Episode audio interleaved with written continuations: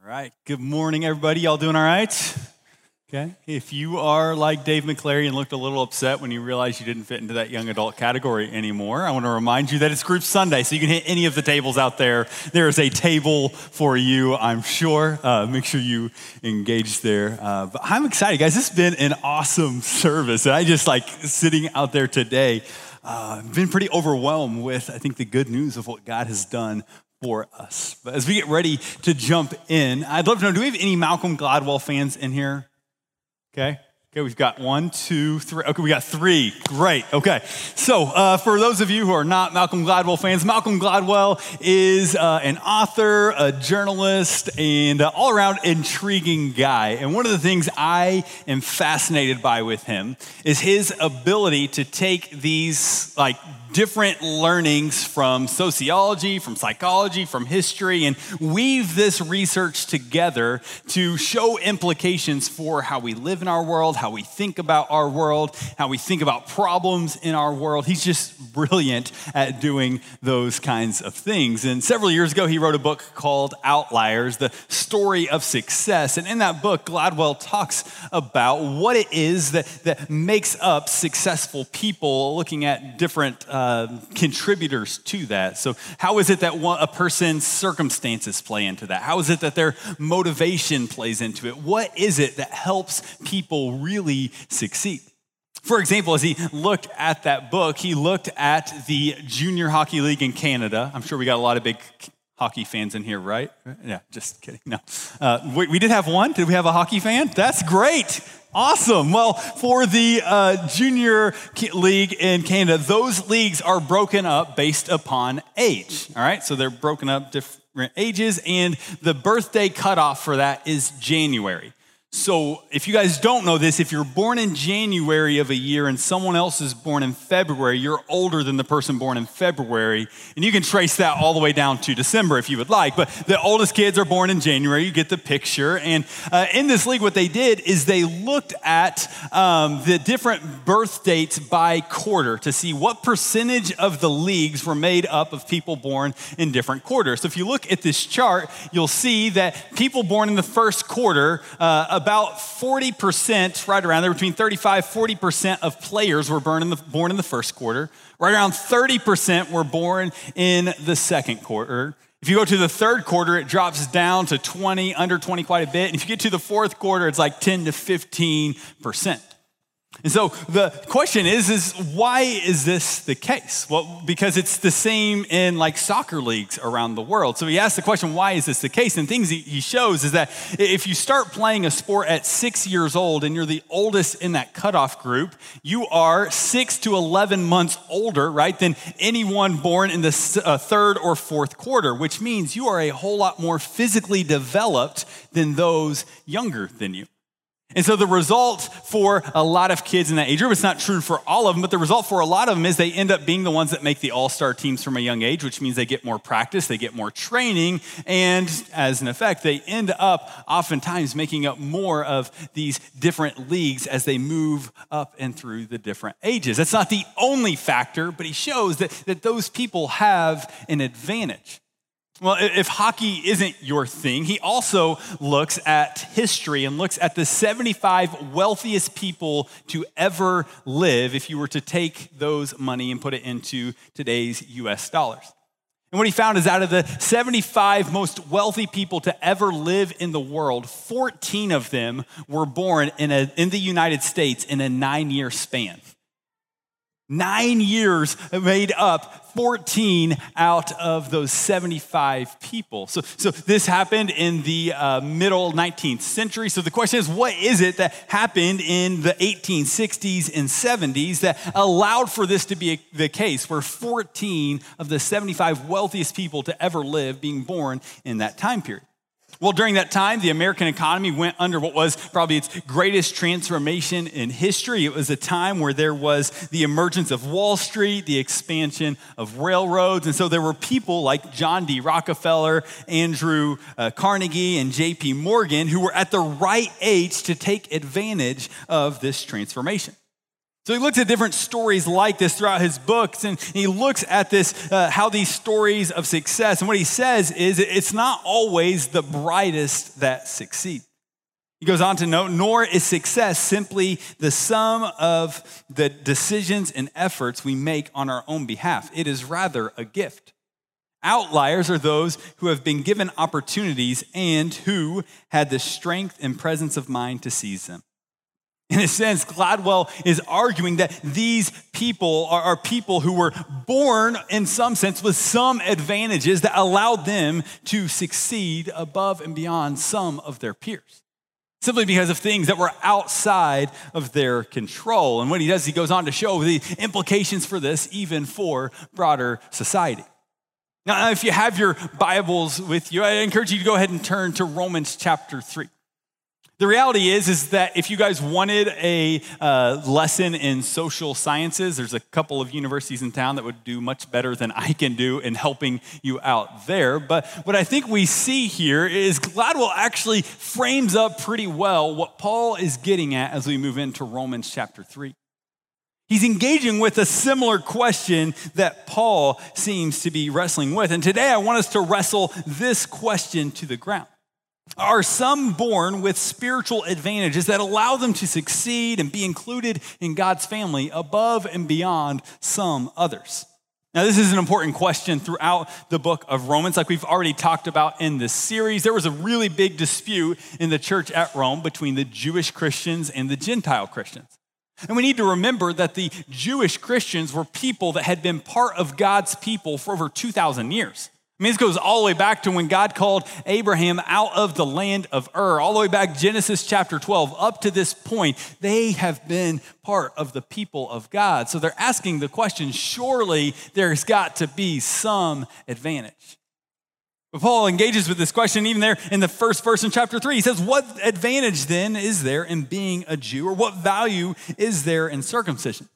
Now, this sets off a series of questions that Paul asks. And if we don't know any better, we may look at Paul's series of questions and think he's just like some crazy person that's talking to himself over and over again. But what Paul is actually doing is he's anticipating questions that the hearers of this letter would have.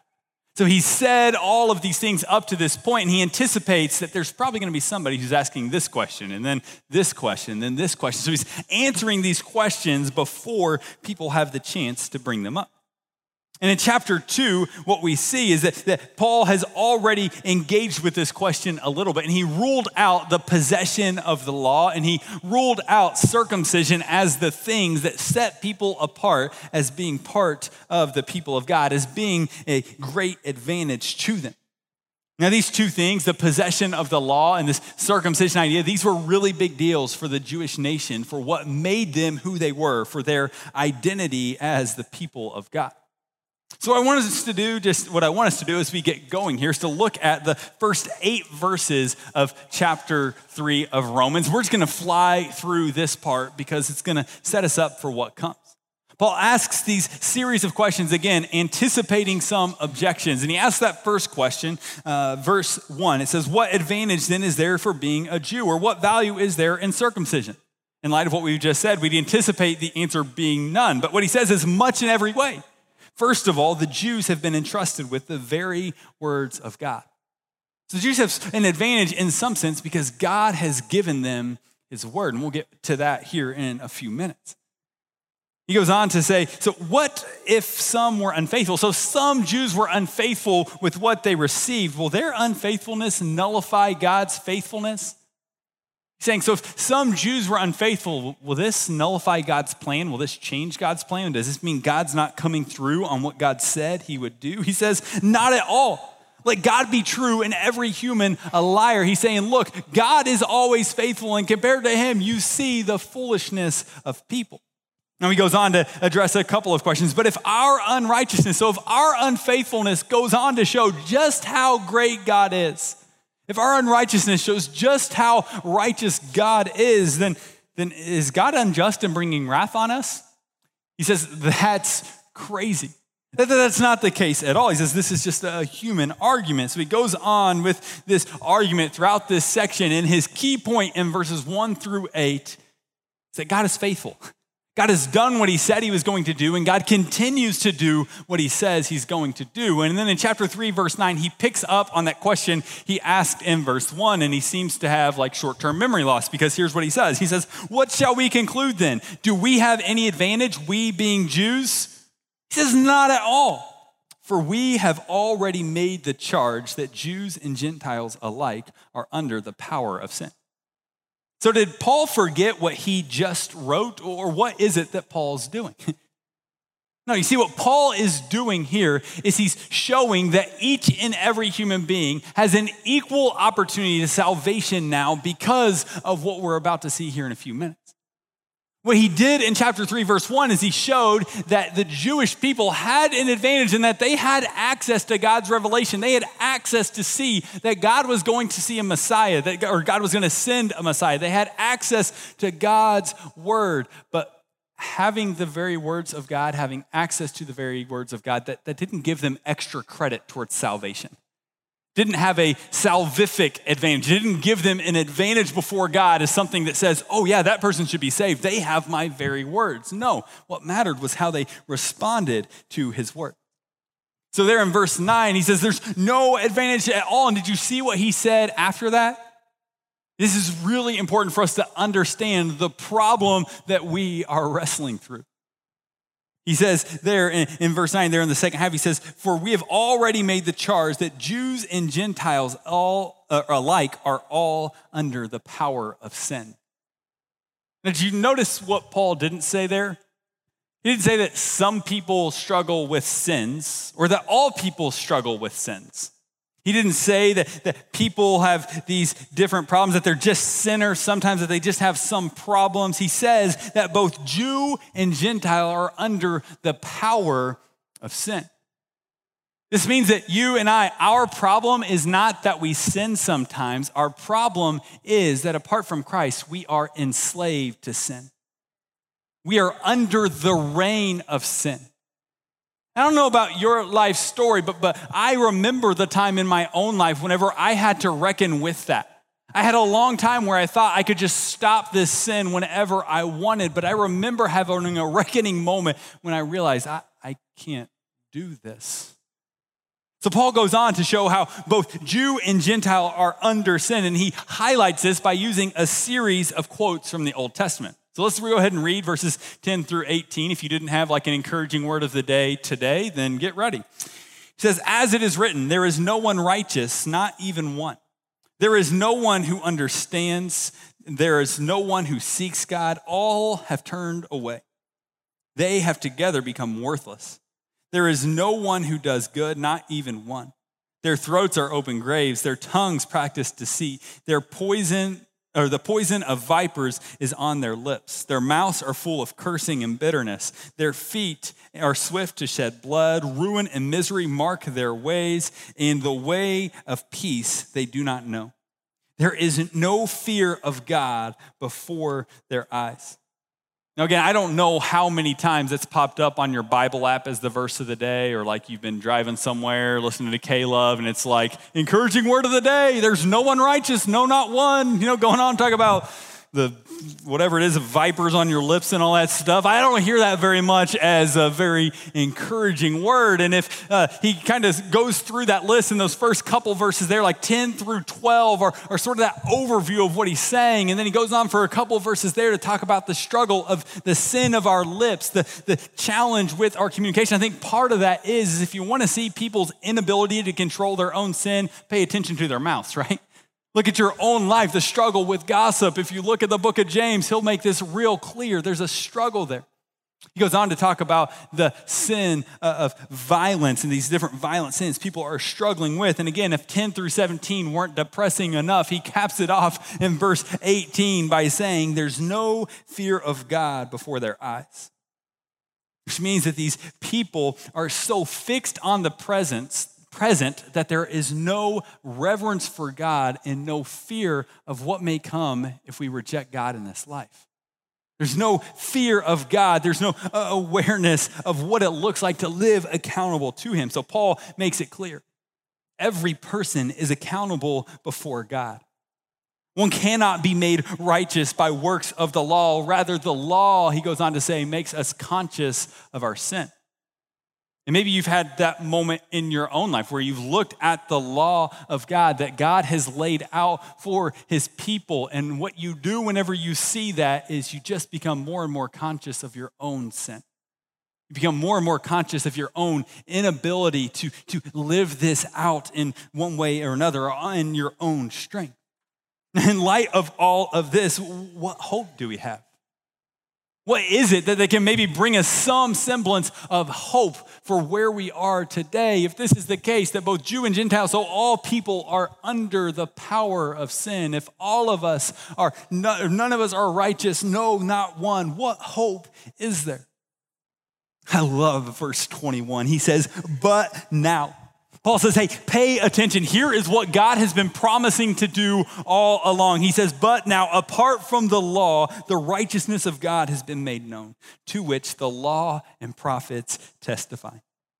What is it that's finally here? What is it that God's doing? What is it that Paul is introducing here? He's saying that the righteousness of God has been made known, to which the law and the prophets testify.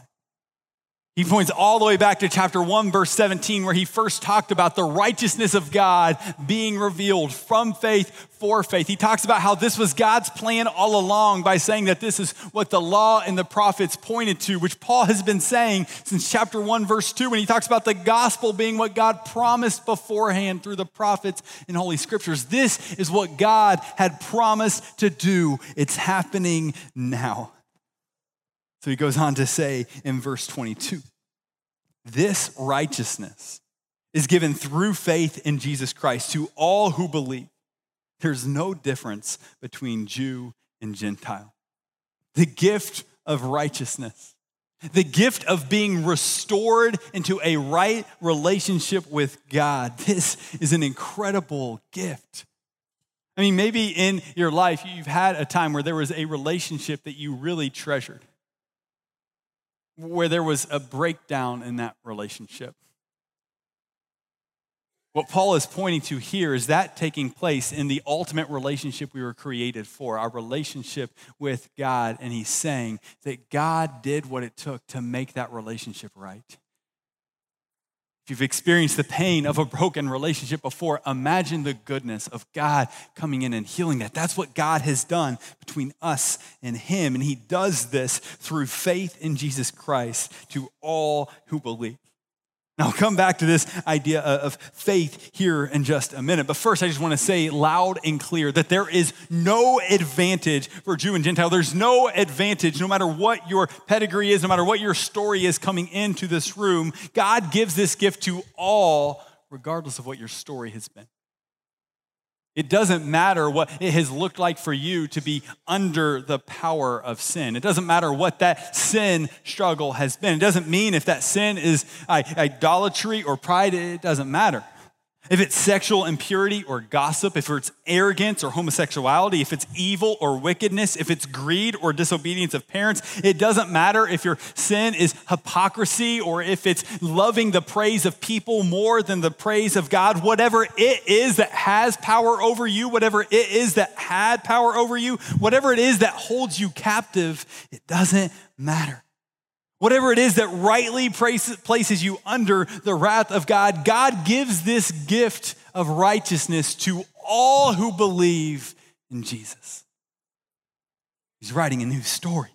He's writing something better. So, why is this so important? Well, he goes on in verse 23 to say, For all have sinned and fall short of the glory of God, and all are justified freely by his grace through the redemption that came by Christ Jesus. It doesn't matter if you're a pastor or this is your first time in this room. It doesn't matter if you're an elder or you've like spent most of your life just trying to run as far away from God as you can. It doesn't matter if you're a longtime Christian, a new Christian. It doesn't matter what your story is. There's an invitation for you here. None of us are blameless in and of ourselves. None of us have this power on our own to rescue ourselves. We all need this grace and forgiveness. God's not going to look at your, your sin history up to this point or your church attendance record and say, yes, that's what makes you qualified. No, God is looking at something different. He's saying we are all on equal ground before God, and we all have to turn to the same thing if we want to experience hope and life. So in verse 24, he says, he goes from all have sinned and fall short of the glory of God to go on and say, and all are justified now, that all are justified is qualified there in verse 22, where he says that it's all who believe in Christ. The all who are justified are those who've placed their faith in Christ. And he uses a law court metaphor to, to kind of roll out what this looks like. And this metaphor is marked by that word justification. We've been justified. This is the image of a, a judge acquitting and saying that you are in good standing in the eyes of the law. This is God saying that you are in good standing before Him. You've been acquitted of sin. But how God brought this about is pretty incredible. Just imagine being in a courtroom and you're sitting there in the defendant's seat and you know that you can do nothing to get off the hook for this. I mean, you are there, you're on the defendant's seat, and you have no defense and the right judgment is death. The amazing thing that Paul is telling us is that this is the case for all of humanity apart from Christ. So, what did God do to fix things?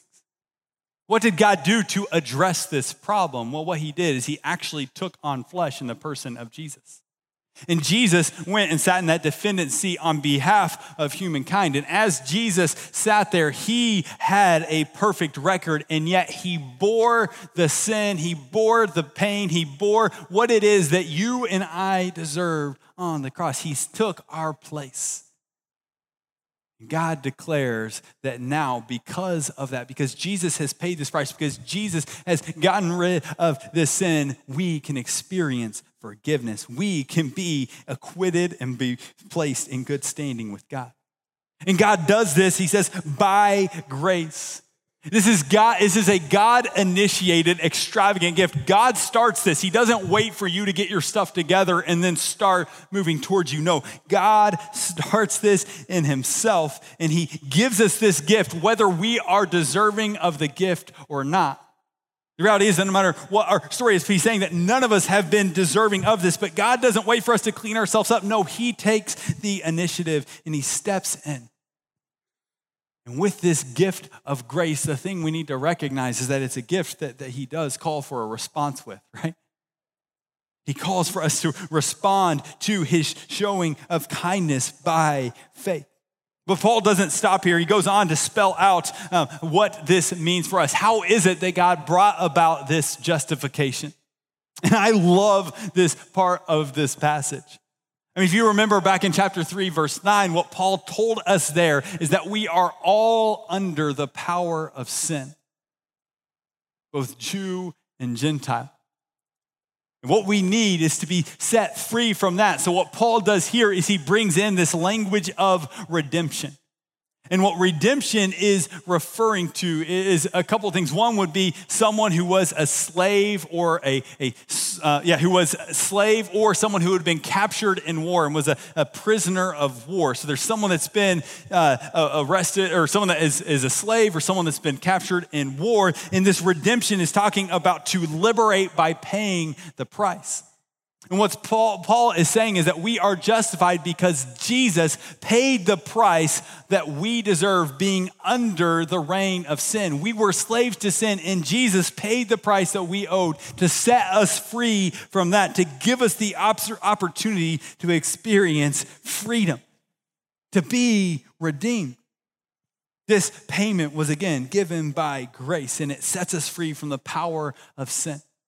I believe that God's grace, just like his kindness in chapter 2, verse 4, is to lead us to repentance, to lead us to turn away from sin and run toward God. Now, how did God bring about this redemption? I mean, how can a righteous God declare the un- unrighteous people to be righteous? Did God compromise his righteousness? Or instead of maybe compromising his righteousness, did he just decide to start condoning let's see how Paul addresses this question in verses 25 and 26. He says, God presented Christ as a sacrifice of atonement through the shedding of his blood to be received by faith. He did this to demonstrate his righteousness, because in his forbearance, he had left the sins committed beforehand unpunished. He did it to demonstrate his righteousness at the present time, so as to be just in the one who justifies those who have faith in Christ. Now, the word there used for uh, sacrifice of atonement uh, is a, a one Greek word that, that's used to make up all of that. And the fancy theological word for that is propitiation. And I will never forget that word because whenever I was in college, um, I got an assignment coming out of a class my junior year, and I was supposed to read this book and like look up any words I didn't know what they meant. And uh, I showed up to class a couple days later. My professor said, Okay, propitiation, Andrew, what does it mean? And I said, I don't know. So uh, I had no idea, did not do my homework or anything. So it's my confession moment. Dr. Girdwood, I'm sorry. Um, hope you still love me. But, anyways, this word is one I haven't forgotten since propitiation, and it's a really big deal. It's translated here as sacrifice of atonement, but, but it refers to this idea of, of God's wrath being appeased or God's wrath being turned aside. It's God's wrath being poured out upon someone and saying that Jesus was set forth as the propitiation. And this isn't something that, that's maybe super popular. Some people have used this to try to say that God's some kind of like divine child abuser or something like that, but that misunderstands Jesus' agency in this process. You see, Jesus and God the Father, they are one. They are a triune God. And what we see in the Gospels is that Jesus didn't go to the cross kicking and screaming, screaming. No, if you look at the Gospel of Luke, it says that Jesus set his face toward the cross and he went there determined to do what he knew he had to do. Not only that, but you see Jesus himself say that no one can take my life, but I willingly lay it down. So Jesus went and paid this price on our behalf. He went to be the substitute for us, to be the one to bear the wrath of God for us. And he went willingly. At this point, we see that this unresolved problem that started all the way back in chapter 1, verse 18, where he started to talk about the right or the wrath of God being revealed, is now being um, resolved in this moment. God's right action towards sin and sinners was poured out upon Christ. He was the one who took our place. He took my place in your place. He took the punishment that I deserved and you deserved. That punishment of death, that punishment of alienation from God was something that he took on himself. And at the cross, we see in Jesus that justice and love meet together. At the cross, we see that God showed his love for us in this that while we were still sinners, Christ died for us. Don't miss this because if you do, you will miss the heart of God that is made clear here. You see, God didn't look at us and see us merely as sinners and say, Oh, I'll just show some pity on you. No. I love how Joshua Ryan Butler, he's a pastor and author, he says this We are revealed in this passage as loved sinners. It's not just that we are sinners who God had pity on. No, God made us objects of his love while we were still sinners, while we were God's enemies. Christ died for us. And in doing this, Jesus does two things simultaneously.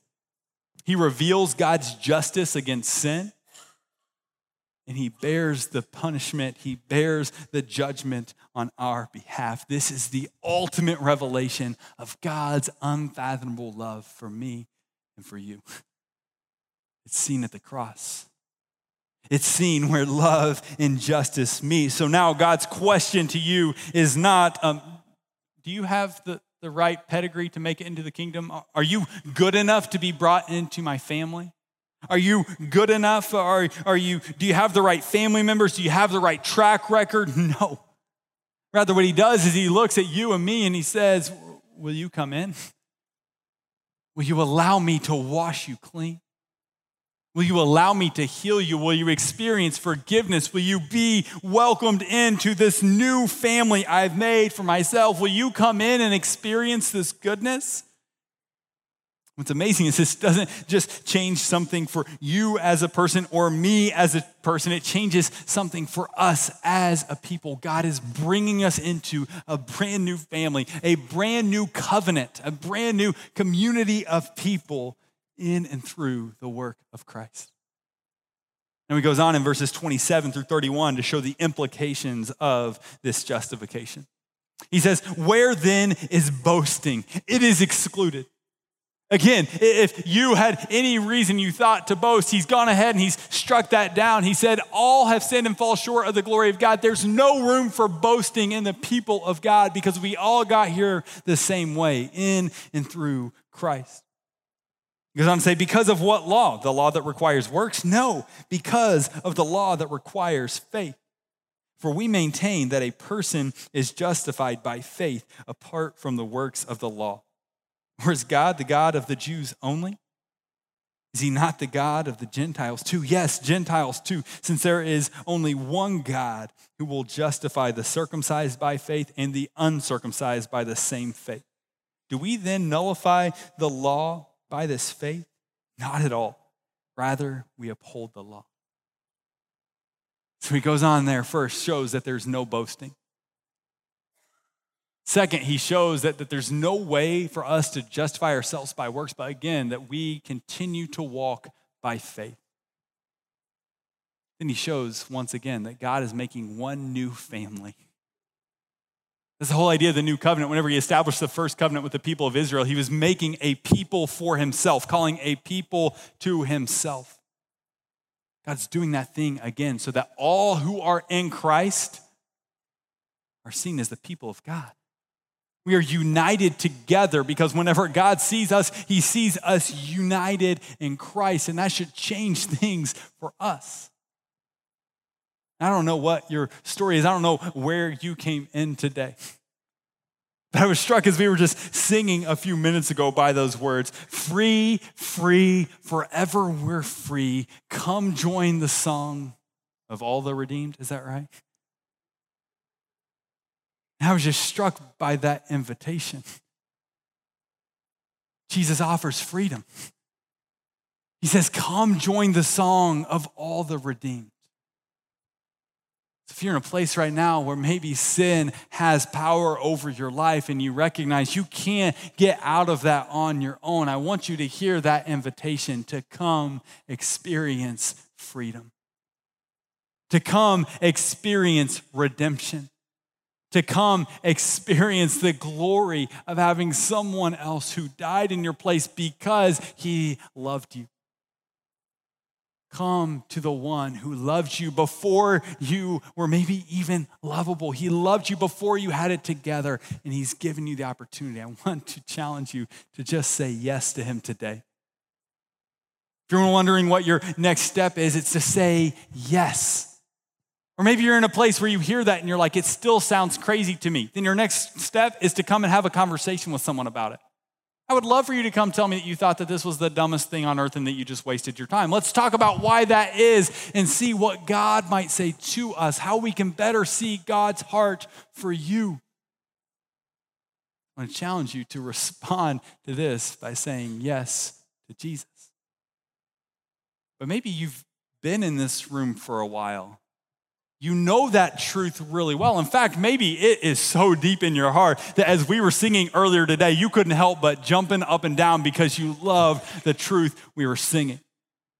If that's you, I want to say take this framework that Paul just gave us for the good news and carry it with you the rest of this week. Who is it that needs to hear that same good news of freedom? The incredible thing about the gospel, the good news of the gospel, is you don't have to know the word propitiation to share the good news with someone. You have to be able to share the good news of what God has done in your life. Share the good news about how Christ came and died in your place and gave you freedom. Say the invitation's there for you too. Will you come join the song of all the redeemed? Let's pray together. Father, I thank you so much for being a good God who loves us and cares for us. God, you're a God who loved me whenever I was stuck in my sin. You're a God who loves me now whenever I get myself stuck in my sin again, and you say, I came to give you freedom. God, thank you so much for the gift of your righteousness that I don't deserve. God, I know it's a gift you desire to, to spread to each and every one of us. So, God, I pray right now that you would draw us deeper to your heart, that we would better see and understand you, that we would come and experience the freedom you desire to give, that freedom from the power of sin, the incredible joy of being part of your people. It's in Jesus' name we pray. Amen.